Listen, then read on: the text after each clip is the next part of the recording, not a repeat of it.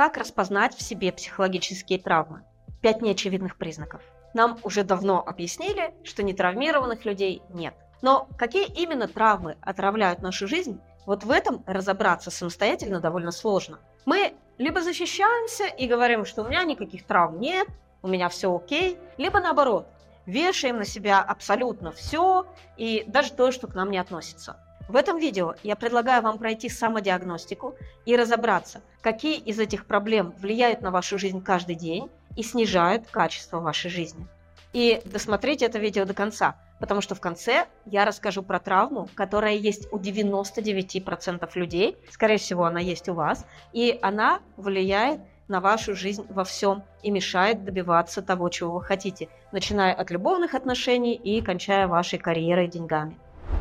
Итак, первый э, признак травмы – это избегание определенных ситуаций. Например, вы избегаете конфронтации или вы избегаете быть в центре внимания. Это травма страх повторения ситуации, которая с вами произошла в детстве. То есть где-то в детстве вы оказались в центре внимания, над вами посмеялись, или просто это внимание, оно было вам тяжело и болезненно. И сейчас вы избегаете быть в центре внимания. То есть в детстве с вами случилось что-то, и вы продолжаете избегать той некомфортной ситуации, потому что вы не осознаете, что этот страх живет в вас. И для того, чтобы делать что-то с этой травмой, вам очень важно вынести на поверхность своего сознания, что же именно с вами произошло в детстве. Когда вы оказываетесь в ситуации, которой вы избегаете, начинайте обращать внимание на свои телесные ощущения, где в теле я ощущаю дискомфорт. И когда вот вы этот телесный дискомфорт для себя очень хорошо определите, помните, а когда раньше и отматывайте назад далеко в детство, когда этот дискомфорт со мной случился впервые. Таким образом, вы найдете те детские ситуации, которые являются корнем вашей травмы. Следующая травма – это неспособность выносить свои эмоции.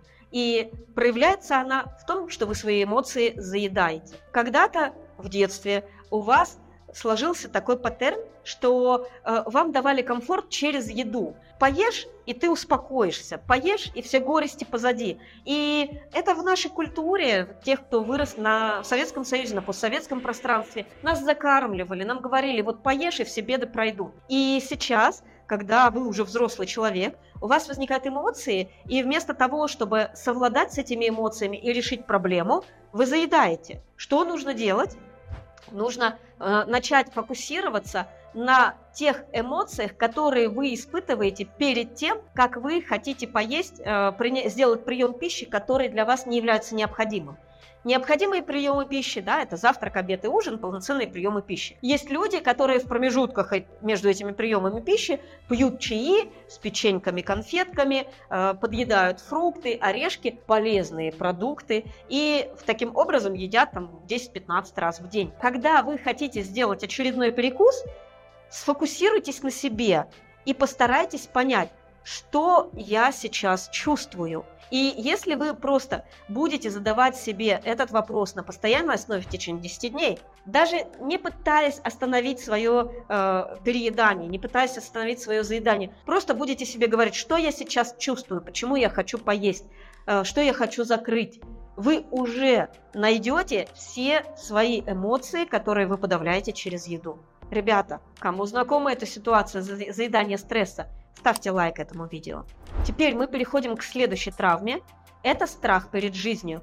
Она проявляется в том, что человек слишком много спит. Сон – это такое укрытие, куда человек прячется от э, тягот своей жизни, от того, что он не знает, как поступить в жизненных ситуациях, как совладать с какими-то жизненными ситуациями, сделать свою жизнь комфортной, интересной. Он не пытается этого сделать. И все, что он делает в своей жизни, это просто убегание от боли.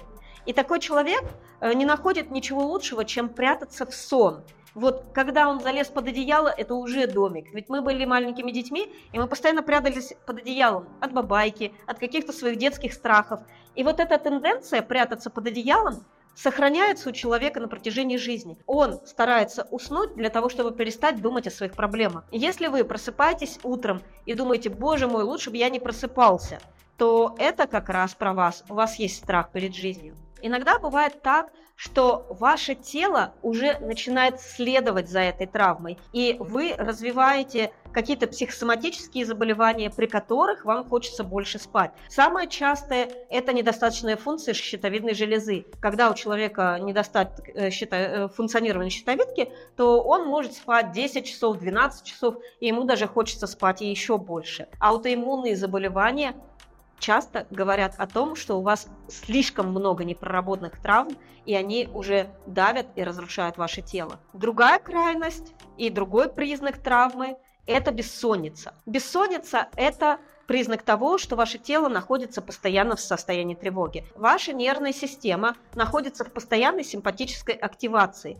Вы можете это не ощущать как тревогу. Если у вас есть привычка подавлять некомфортные мысли, не, не думать негативно, то у вас весь этот дискомфорт, все ваше беспокойство будет загнано в подсознание. На подсознании у вас будет очень много страхов, а в сознании у вас будет ощущение такое, что я спокоен. И это часто бывает с людьми, которые эм, настроены на токсичную позитивность. То есть у меня нет никаких проблем, я весь такой на позитиве, я весь такой духовный, а уснуть человек не может. Все проблемы, которые есть в его жизни, он загоняет в подсознание, и когда он ложится в кровать и пытается расслабиться, у него не получается расслабиться, потому что все проблемы вот там вот сидят, как демоны в шкаф запертые, и долбятся в эти стенки, пытаются вырваться. И от этого ваша нервная система перегружена, и вы не можете уснуть. Ребята, я, конечно, надеюсь, что у вас со сном все в порядке.